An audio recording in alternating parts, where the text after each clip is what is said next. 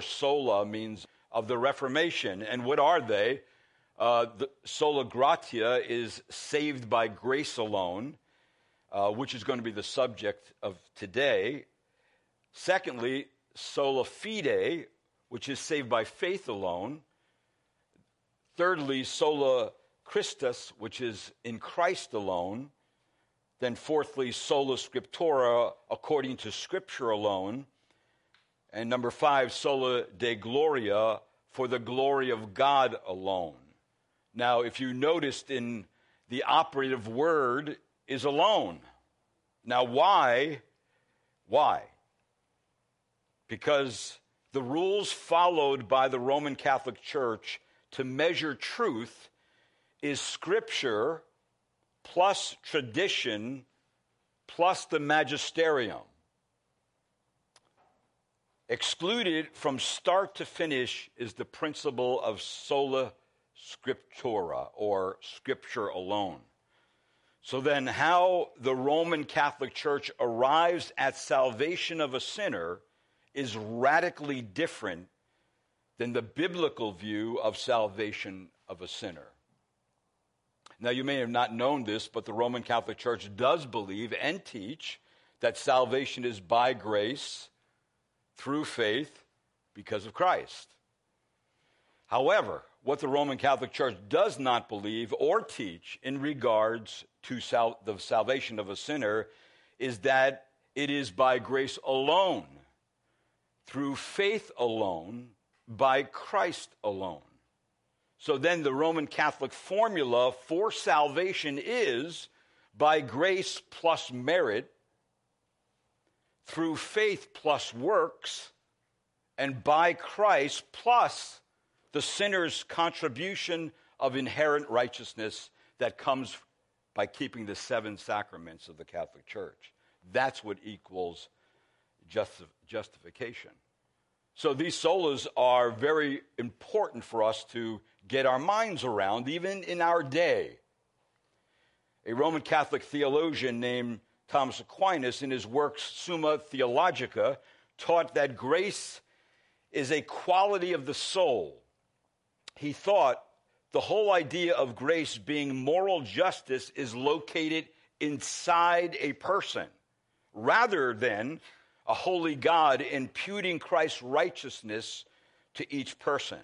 Aquinas' teaching is really a blatant contradiction to the biblical to biblical truth and is really a negation of the consistent biblical teaching of positional legal righteousness in Christ alone when somebody repents of their sins uh, and by faith believes in Jesus to save them alone, apart from anything else. So, biblically speaking, it ought to say the righteousness of Christ is credited to the believer by grace alone and by faith alone, and thus a person is justified by Christ alone apart from the works of the law, as it is stated in Scripture by the Apostle Paul. Therefore, we conclude that man is justified by faith without the deeds of the law.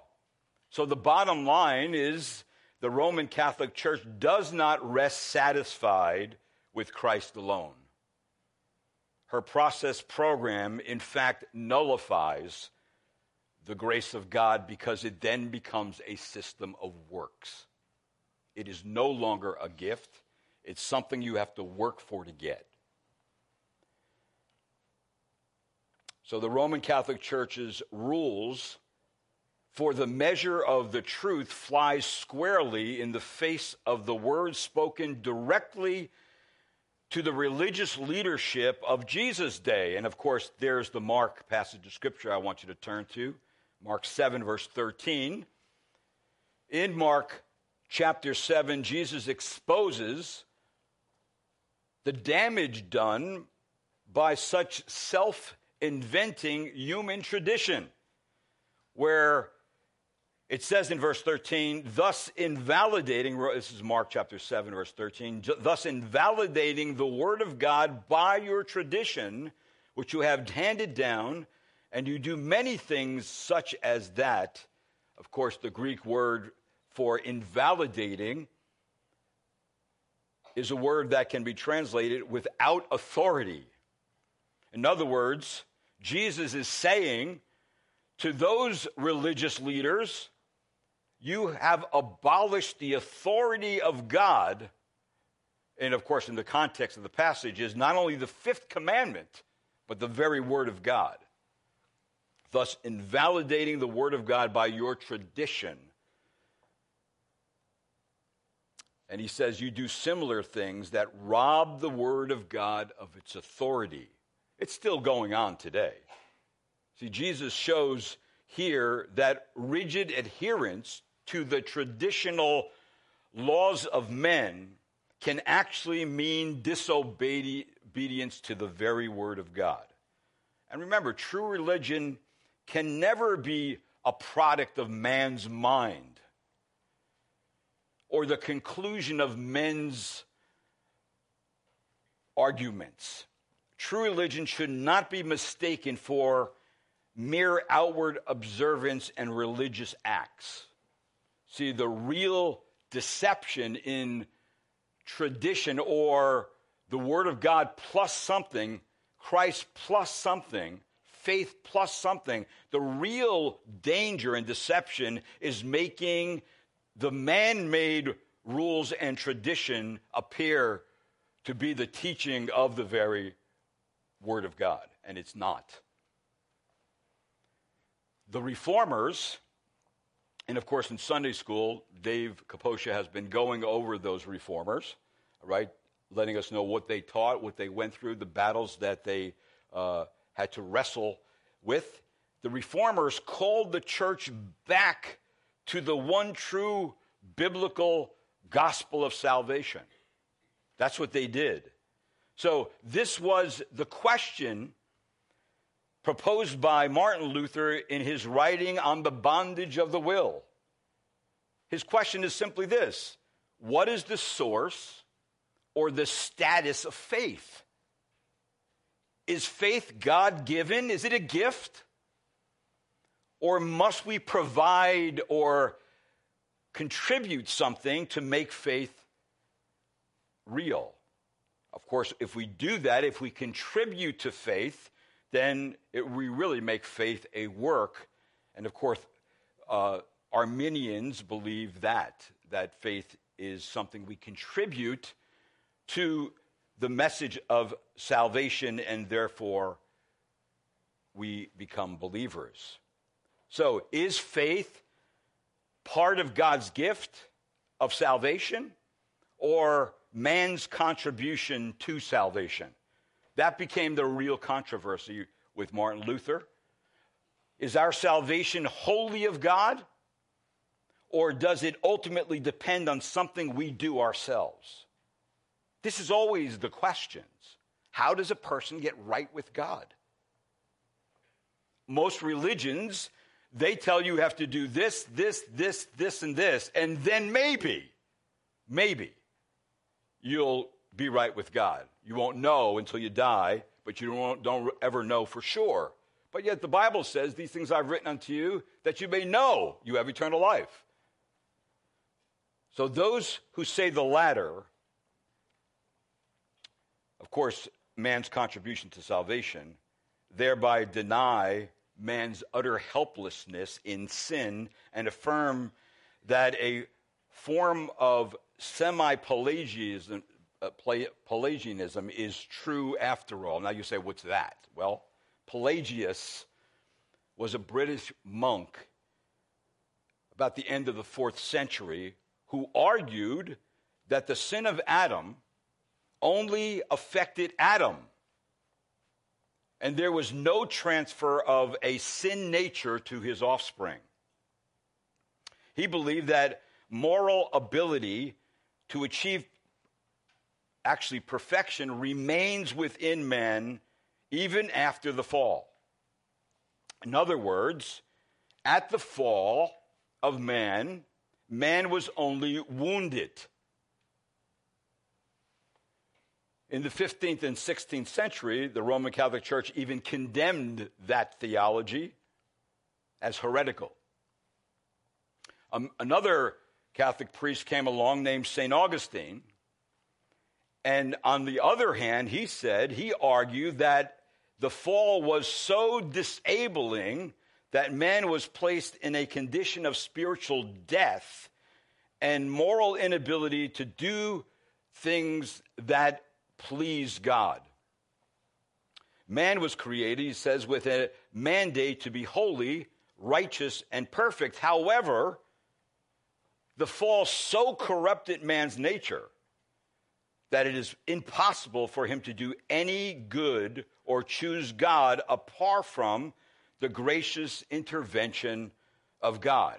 Oh, yes, some people demonstrate civic righteousness and outward righteousness to do good, but no one has the natural inclination for the things of God.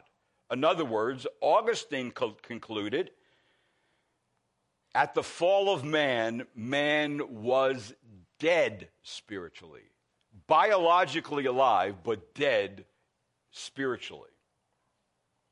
Right? Could he make choices? Yes.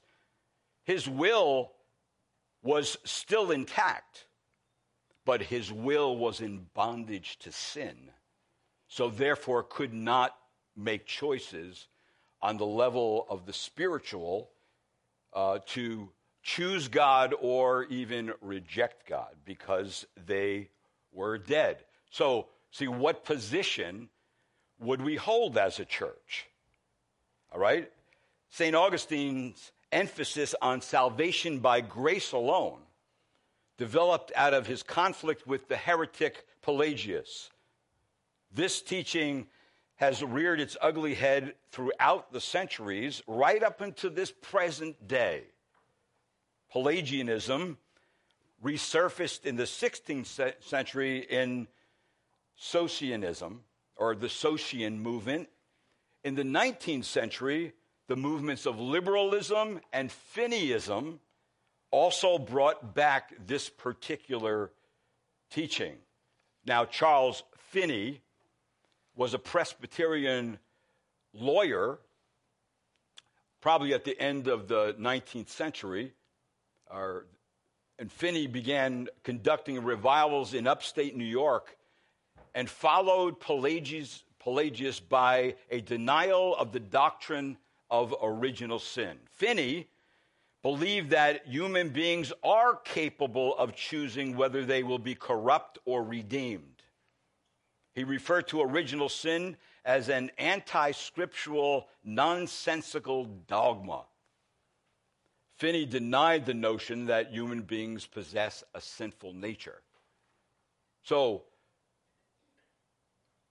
the reason I decided to give a series of sermons on these five solas is because Pelagianism is still practiced in ch- the church today. In fact, it is a practical working of theology in our very day, even though it has remained officially condemned as a heresy. This heresy rested on a denial of original sin and the emphasis on the autonomy and uh, of, of the free will of man to choose to either obey God or disobey God.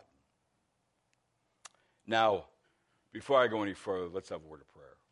Lord, thank you this morning for the Word of God, because the Word of God clears things up. It puts us on the right track. It it transforms our mind. It, it pushes aside and exposes wrong teaching, especially the teaching that arises out of the heart of man, that is energized and really propagated by Satan himself, that confuses people and causes them to remain in spiritual blindness. Lord, help us today and in all of these sermons to get a grasp on the greatness of what you have done in providing to us salvation as a gift. That you've done everything for us. But Lord, we are uh, at the point you bring us to believe. So I pray, Lord, that you would just clarify and clear our mind up about what it means to be saved by grace alone. Original sin is really the doctrine which holds human the, that human nature has been morally and ethically corrupted due to the disobedience of mankind's first parents. In the Bible, the first human transgression of God's command is described as the sin of Adam and Eve in the Garden of Eden, resulting in what theology calls the fall of mankind. So the doctrine of original sin holds that every person born into the world is tainted by the fall, such that all humanity, humanity is ethically really debilitated. That, and people are powerless to rehabilitate, to rescue, or to save themselves unless they're rescued by God. Now, there's three common theologies that are still in play today. The first one is, of course, I mentioned already, Pelagianism, but the followers of Pelagius, who was, of course, a, as I said, uh, was born in the west of Eng- England and he was a British monk, uh, he believed in human ability. He taught that man is qualified for right and wrong action through a self complete, independent, inherent capacity to choose God's way or every, any other way. So at the fall, Pelagius, uh, on the consequences of Adam's sin, he denied that there is such a thing as original sin. He denied that man inherited Adam's guilt and, of course, refused to allow that there were any ill effects as a result of Adam's sin. Again, as I said, he believed that at the fall we were just wounded. We still had the capability, the uh, ability to respond to God. So the bottom line is if we evaluate it, he, in salvation, you don't need any help from God. Uh, that, of course, is unbiblical, it's humanistic, and it's unchristian. And of course, they came up with a middle ground position called semi Pelagianism. And this is an Arminian view, and it is the major view held in the evangelical church today. That man, it says, man cannot be saved apart from the grace of God, but there is something man must do even in his still fallen state to cooperate with the grace of God if God will save him or reject God's grace. So, yes, man is a fallen sinner under the wrath of God, but did not lose everything in the fall. He still has the natural ability to respond to the grace of God and come to Christ. Now, I don't hold that position.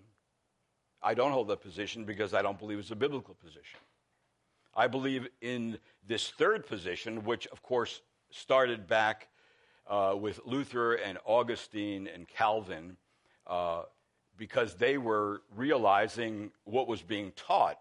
And of course, Augustinianism is considered to be the grace oriented theology that man must depend fully on God for salvation and is totally dependent on the grace of God, even in the person's initial response to the gospel.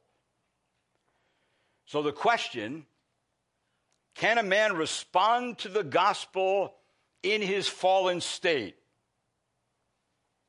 Pelagius would, said, would say, yes, absolutely. Don't really need any help.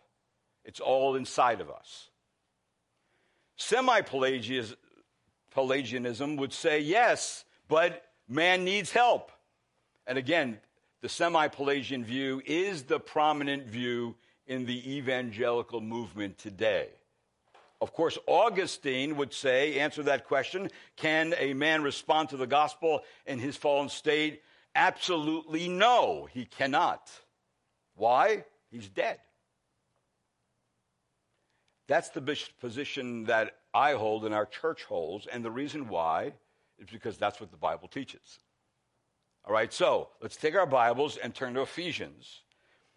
Ephesians, and you will see the only thing that sheds light on this controversy and corrects it is Scripture alone.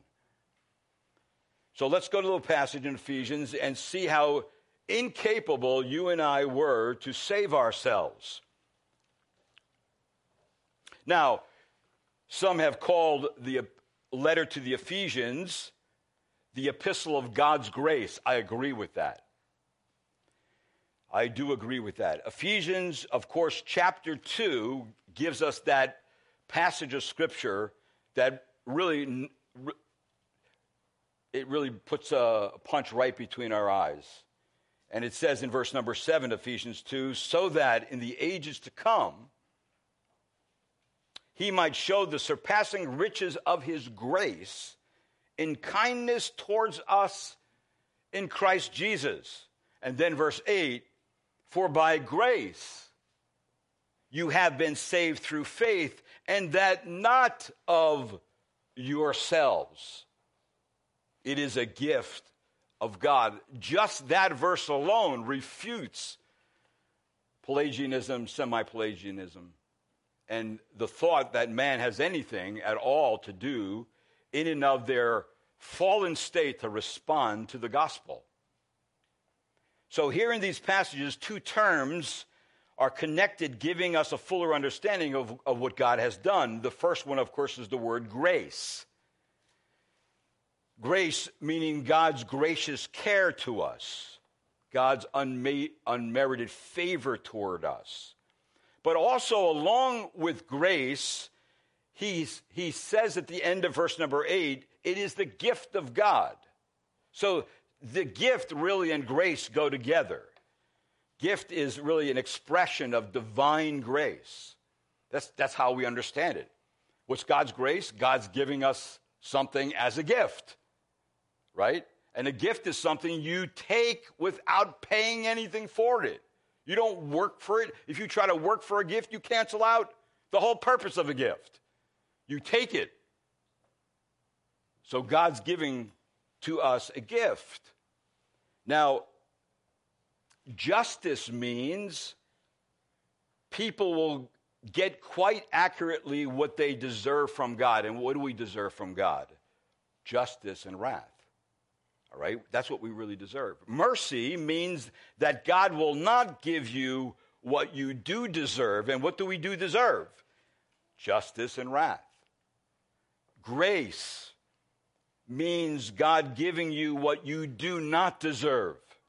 And what don't you deserve? You do not deserve His love, His mercy, His salvation, His gift. You do not deserve that. I do not deserve that. No one deserves that.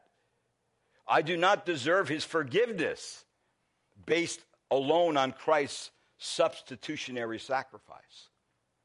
So a gift is something that cannot be earned, that which no man can claim as his right, that which cannot be bought, that which cannot be worked for. It is solely the result of God's goodness and God's grace. Grace, again, is unmerited favor, kindness shown to someone who does not deserve any kindness at all. It is the free gift of God to people who are utterly undeserving of it. So then, grace is that which God does for mankind through his Son, which mankind, again, cannot earn, does not deserve, and cannot merit.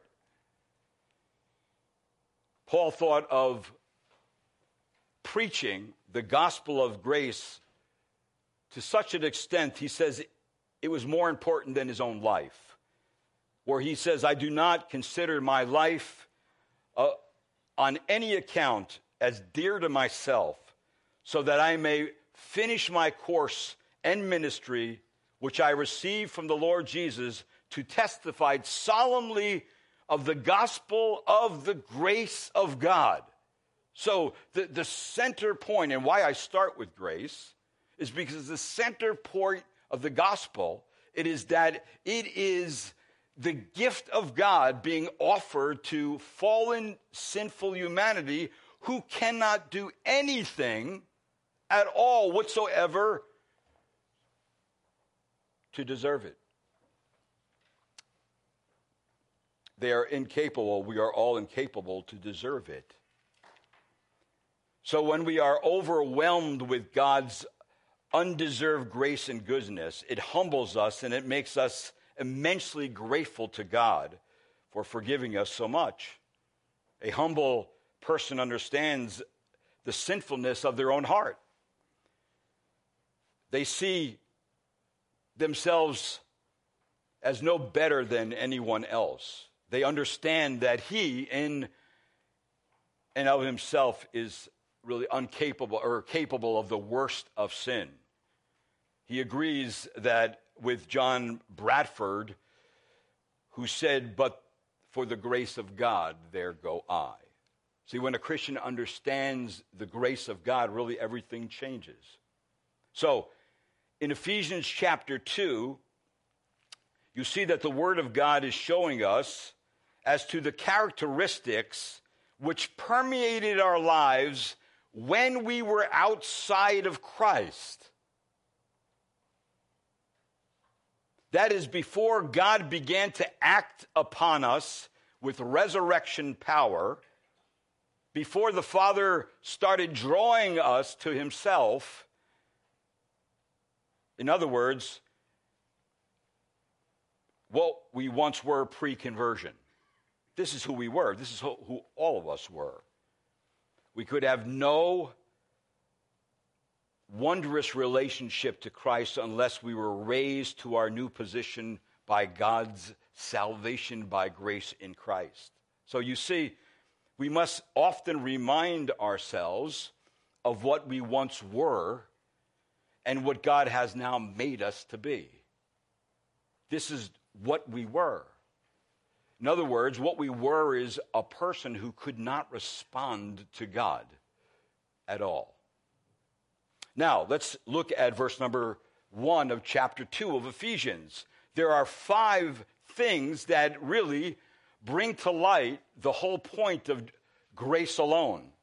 And it's this the first one is without Christ, we once walked around in a condition of deadness. Look at verse number one. It says in Ephesians chapter 2 and you were dead in your trespasses and sin. Now, uh, brethren, uh, bio- biologically alive, but spiritually dead. See, there, there's no better word to be used than dead to describe man in his fallen and depraved condition. Now, just as a person physically dead does not respond to physical stimuli, so a person spiritually dead is unable to respond to spiritual things. A corpse does not hear the conversation going on in the funeral parlor.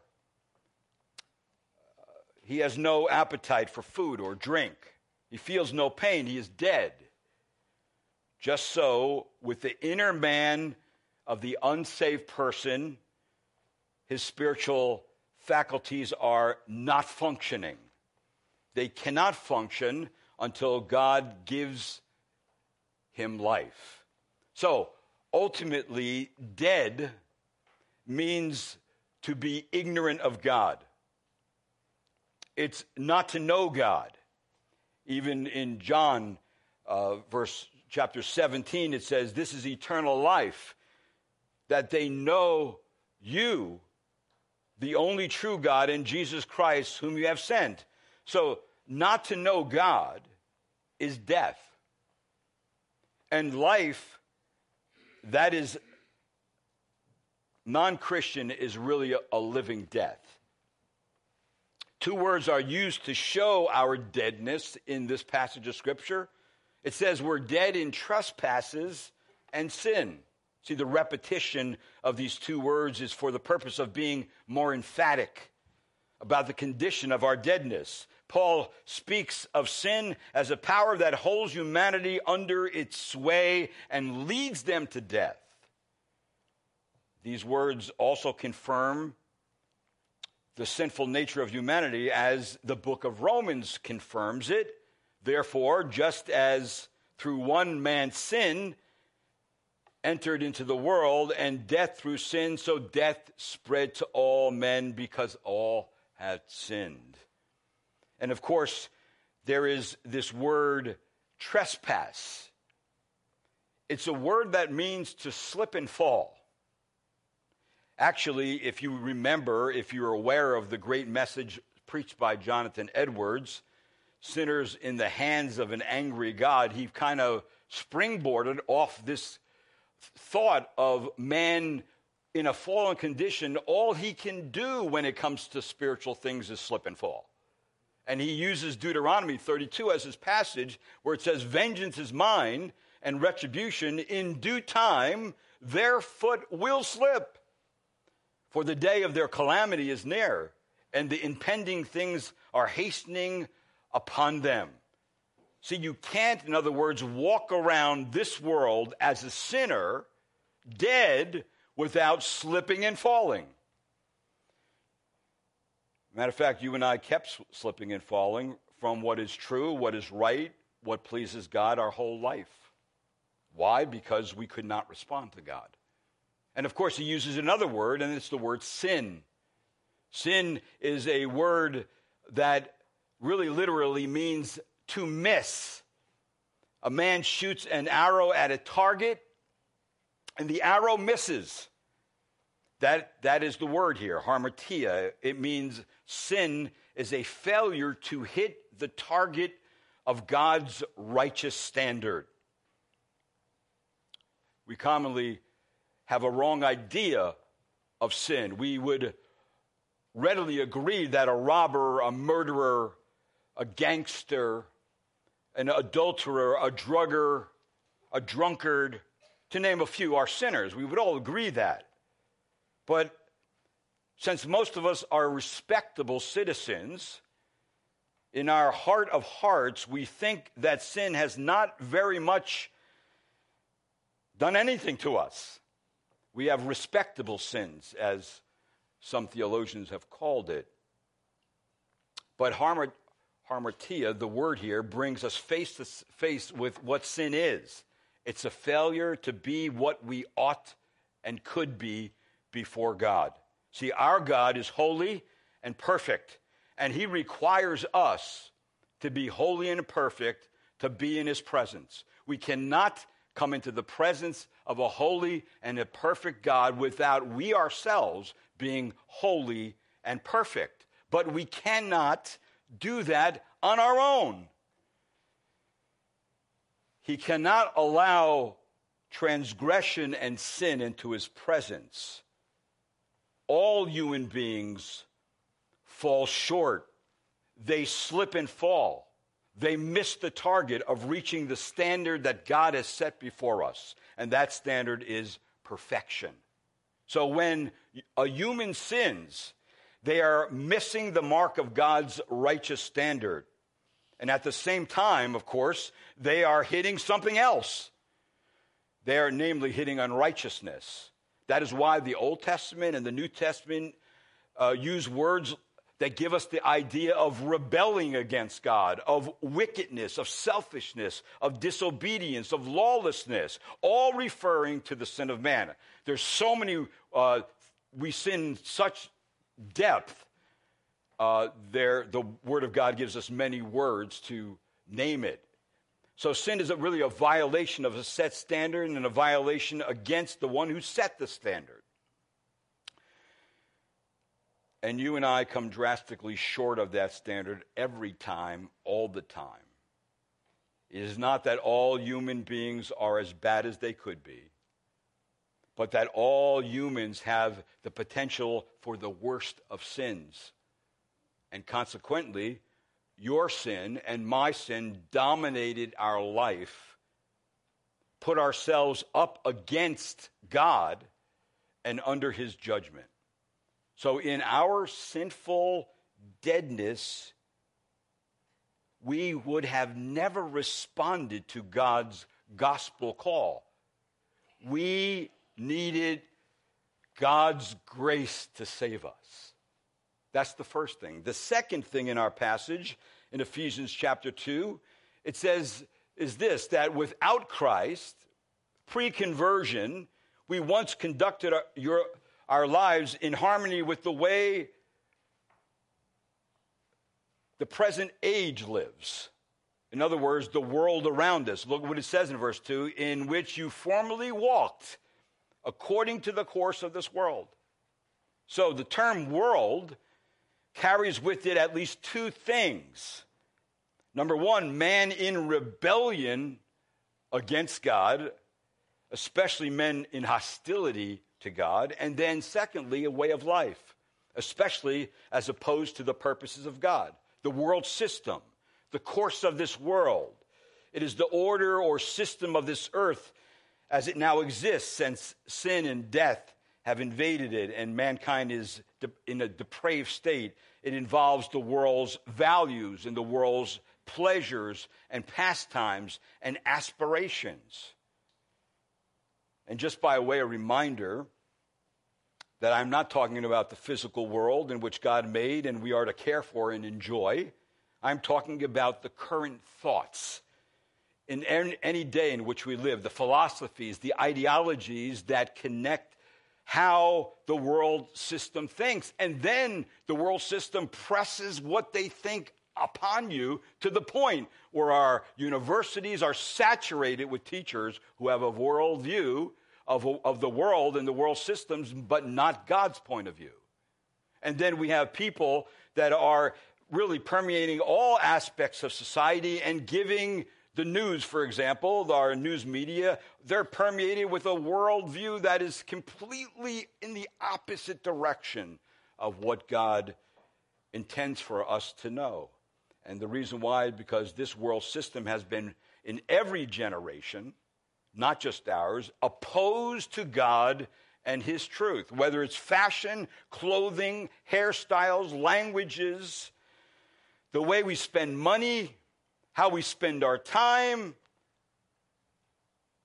what we should desire, what we should eat, how we should worship, how we should think. It's all out there, and it's being pressed upon us.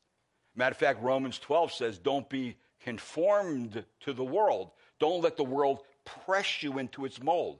And believe me, that's what it does because everywhere you go, you're getting bombarded by the thinking, thinking of the world. But it, it's not God's point of view on things. It will never lead you at all whatsoever to doing anything right before God. It will always lead in the opposite direction.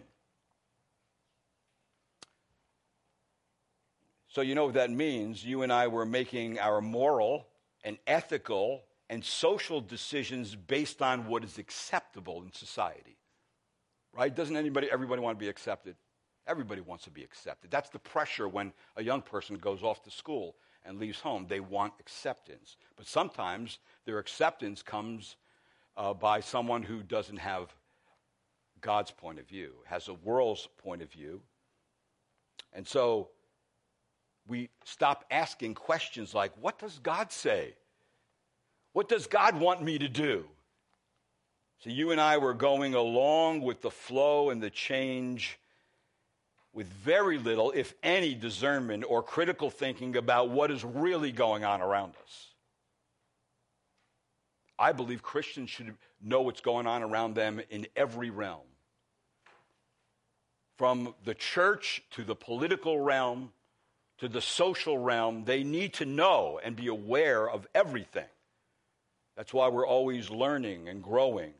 So all these world, all these views, the world system, in, in really in a, a, a self-sufficient independence of God and a willing opposition to God, coupled also with a disregard of the judgments of God and the standards of God and the very existence of God. God doesn't exist anymore. If God doesn't exist, do whatever you want.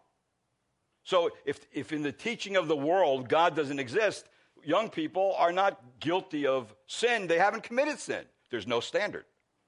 All right? This is what everybody does. It's acceptable behavior in every, every place you go. So there's, there's no conviction in the sense of a worldly standard of any kind of sin because there's no sin. You must bring God and the Word of God into the picture to have any relationship or thought in your mind that you actually have sinned against God in anything you do. So, in our sinful and fallen state of mind, we were not free we were in bondage to the world's ideology and direction and outside. And this, of course, outside influence led us by the nose, deceiving us that we were free to make our choices. However, in that condition, we would have never responded to God in the gospel's call. We could not. We need God's grace to save us. Here's the third thing in verse number two of Ephesians chapter 2. Without Christ, we once walked under the authority or authoritative lure of Satan. Look what it says. It says, according to the prince and power of the air, of the spirit that now is working in the sons of disobedience. So, us pre conversion, in a fallen state, you and I, being led by the system of the world, being in bondage to our own transgressions and sins, and now the Bible is telling us, and you were under the power of the God of this world, which is Satan and his minions. And his power is not earthly, no. It says it belongs to another realm, a heavenly place. The term power of the air may mean either powers that dwell in the air or powers of darkness. I believe what they mean is power of, of darkness. It, because it says in Ephesians 6 12, for our struggle is not against flesh and blood, but against rulers, against the powers, against the world forces of darkness, against spiritual forces of wickedness in heavenly places. So Satan does not have human power, he has angelic power. And that's way more powerful than any human being. And he had power over you, over me in a pre conversion state. How do you rescue yourself from that? See, the devil is the spirit now working in unbelievers. When I was an unbeliever, I thought everything was all right. I was doing fine. I wasn't looking for God. Everything was going kind of good in my life, traveling the world, you know, had some a little bit of money, enjoying myself and I thought I was free. I wasn't free, I was being led by my nose. I was under the lure of the enemy. Here, the, the Spirit means a principle, that there is a power about it. It's not passive principle, it's an active principle. It's an, an evil at work. The evil principle is governed by the devil. In fact, the devil is so subtle that he dominates man and permeates him at the same time, convincing him he's free. In other words, a spiritual force is powerfully at work to blind the minds of people to the truth, to deceive them, as Scripture affirms again in 2 Corinthians 4 4, in who case, the God of this world has blinded the minds of the unbelieving so that they might not see the light of the gospel, the glory of Christ, who is the image of God. So the evil one will gain entry into your mind and heart through any means possible, and he has all of them at his disposal. He will seduce with words, with pictures, with music, with entertainment, with relationships. So the spiritual forces beyond our ability to resist influenced behavior in rebellion to God, in rebellion to God's plan. And yet, real believers have no need at all to fear him. We should respect him, but in Christ we have no need to fear him because the victory has been won over him by Christ himself. So that means that in our sinful, dead, fallen state that was governed by the God of this world, the devil, we were unable to see the way of salvation. And in that condition, we would have never responded to the gospel of God's call. We could not. We needed God's grace to save us. And we still do today. And then, fourthly, in verse number three, without Christ, we once lived governed by the strong lusts and passions of our own mind and body. In verse number three, among them we too all formerly lived in the lust of our flesh, indulging the desires of the flesh and the mind. That's who we are. We crave sinful things. Why? Because we are sinners. We were born sinners. Anything in the world system can become the source of sinful desire even though it may be good in and of itself. The fleshly body can be the source of sensual desires and lusts for food, for drink, for sexual gratification. But it says in the Word of God in 1 John 2 for all that is in the world, the lust of the flesh. The lusts are the strong, urgent cravings for something, usually that is prohibited or forbidden. For example, why does a dog do what a dog does? A dog behaves like a dog because a, it has a dog's nature.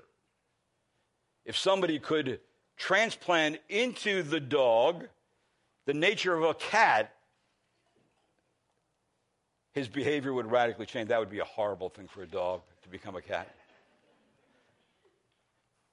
Dogs, all right. Cats, eh. That's only my humble view. For all you cat lovers, please forgive me. I, matter of fact, I, I did have two or three cats growing up, only because I rescued them. And then I, I ended up taking care of them. I used to like them, but anyway. So, so why, why does a sinner behave like a sinner? Because they have a sinful nature, right? So, parents, don't be so upset when your children go south on you and do what they know is completely wrong. And the reason why is because they're sinners. That's why you have to pray a lot. And you have to make sure that you instill in them the Word of God and show them the right way from the Word of God. And the Bible, notice what it says in our passage. It says in verse number, uh, where is it, three? it says we were indulging the flesh. That's, that's an interesting word there. Matter of fact, the entire person is affected. The mind and the flesh and the thoughts, the deeds, these include every base fired, uh, kindled in the human heart, which really reaches out for an object in order to satisfy itself. See, we are, we are still tempted by the idea that sin will make us happy. We're still tempted by that, even as strong believers. See, it won't make you happy, but it will give you pleasure. But the pleasure, the pleasure is short lived. So the phase, the phase here, lust of the flesh, really to be born in the flesh means that we have no inclination towards spiritual things. To the things of God, the flesh is spiritually dead. In fact, it rebels against the rules of God and wants to go its own way. So, you, do you see what kind of condition we were in? How in the world would we ever conclude that we had any ability in, our, in and of ourselves to respond to God in our fallenness with all these things against us? See, in our sinful, dead, fallen state, we were enslaved on the inside by our own powerfully sinful lust and passions with no inclination towards spiritual things. To have the things of God, the flesh is spiritually dead. So, in that condition, we could have never responded to God in the gospel call. We could not. We needed God's grace. Now, where does that lead to us? It leads us to the last thing. And the fifth thing, look at verse number three. Without Christ, we lived a life which was deserving only of the wrath of God. Look what it says in verse 3, the end of the verse. And we were by nature children of wrath, even as the rest. So you see, our predicament without Christ was that we were objects of God's wrath. God was against us. All those other things, and God was against us. Due to our failure to live up to the standard of God's holiness, we were under God's wrath, and upon our death, we would have been justly condemned to an eternity in hell. And I heard that Greg preached a great message last week, and so you all have a concept of hell, right? And you don't want to go there. But you're not going to escape hell by doing good works to equal what Christ did on the cross. You're only going to escape it if you trust in Christ alone. Right? Well, man on the inside has corruption and death. Man on the outside, with his fellow human beings, they are engaged in combat with each other and with God, his, their creator. They're enemies of God. The entrance of sin into the human race has wreaked havoc with every single thing.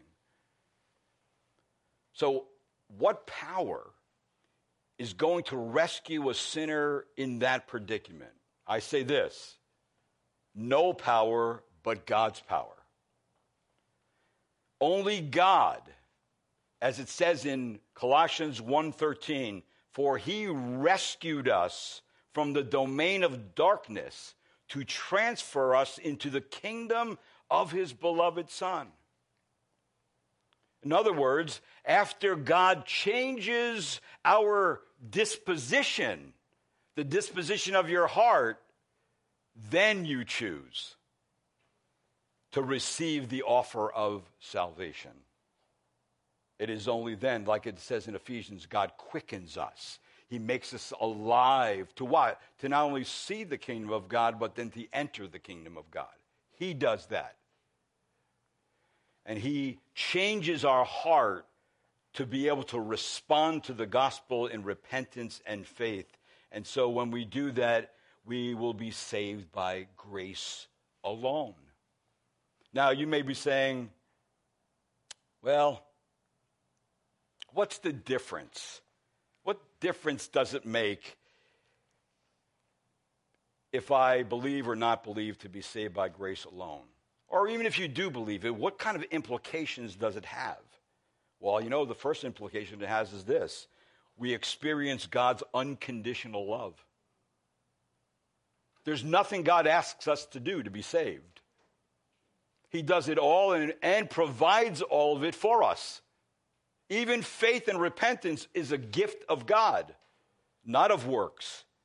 Also, grace is very surprising to us, especially when we understand how God stoops low to reach a longing lost soul. That's why it's called amazing. That's why so many songs talk about amazing grace. It is amazing when you understand salvation and what God did for you. All, also, grace releases us from the slavery of sin. If the Son shall make you free, you will be free indeed. It's only Christ who could do that. Also, grace guarantees our security. It's like what Paul said in Romans chapter 8 when the question comes up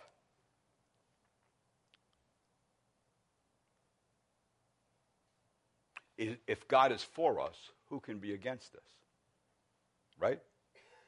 But in that passage of Scripture, it was Sinclair Ferguson who brought out some very interesting things about our security in Christ because of being saved by grace.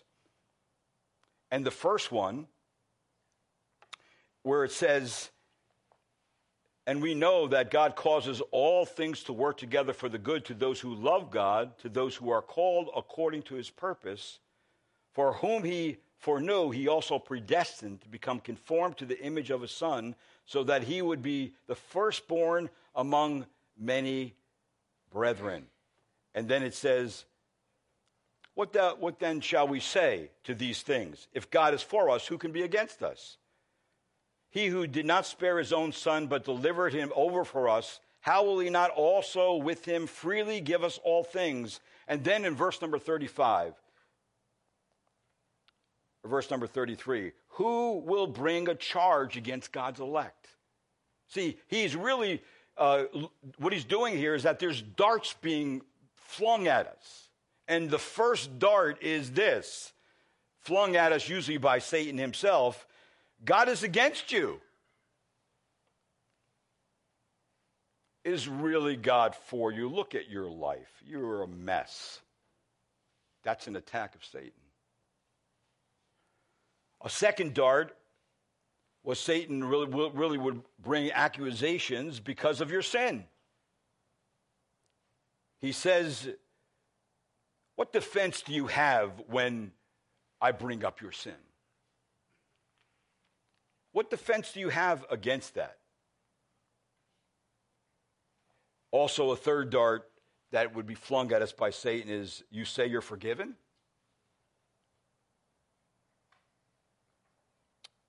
But have you forgotten that there's a payback day, a day of judgment?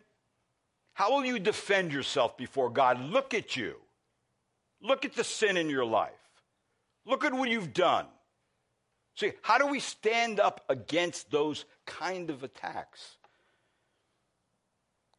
Satan will come to you on a, fourth attack and say, Given your track record, what hope is there for you that God's going to preserve you to the end? Well, what are we to say against these attacks when they will come against us? we have to say the exact same thing that Paul says in this passage of Scripture.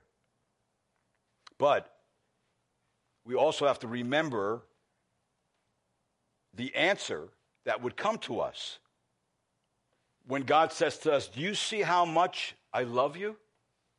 Do you see how much grace I have given you? I was prepared to bear my own judgment against you in the person of my own son. If I was prepared to do that, what would I hold back from you? I would hold nothing back from you. And that's why he says that in the passage of Scripture. It says in verse 32 of Romans 8, and he who did not spare his own son, but delivered him over for us, how will he not also with him freely give us all things. And then he ends the passage of scripture like this He says, Who will separate us from the love of Christ? Will tribulation separate us, or distress, or persecution, or famine, or nakedness, or peril, or sword? Just as it is written in Scripture, for your sake we are being put to death all day long. We were considered as sheep to, the, to be slaughtered.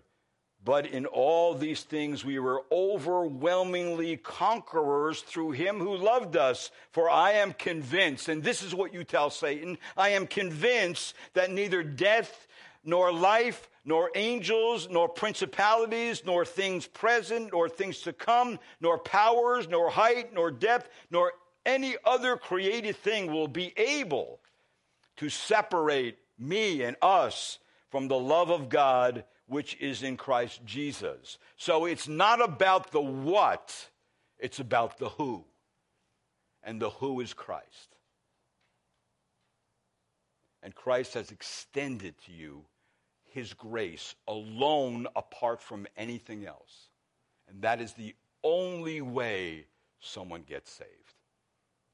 That's the only way.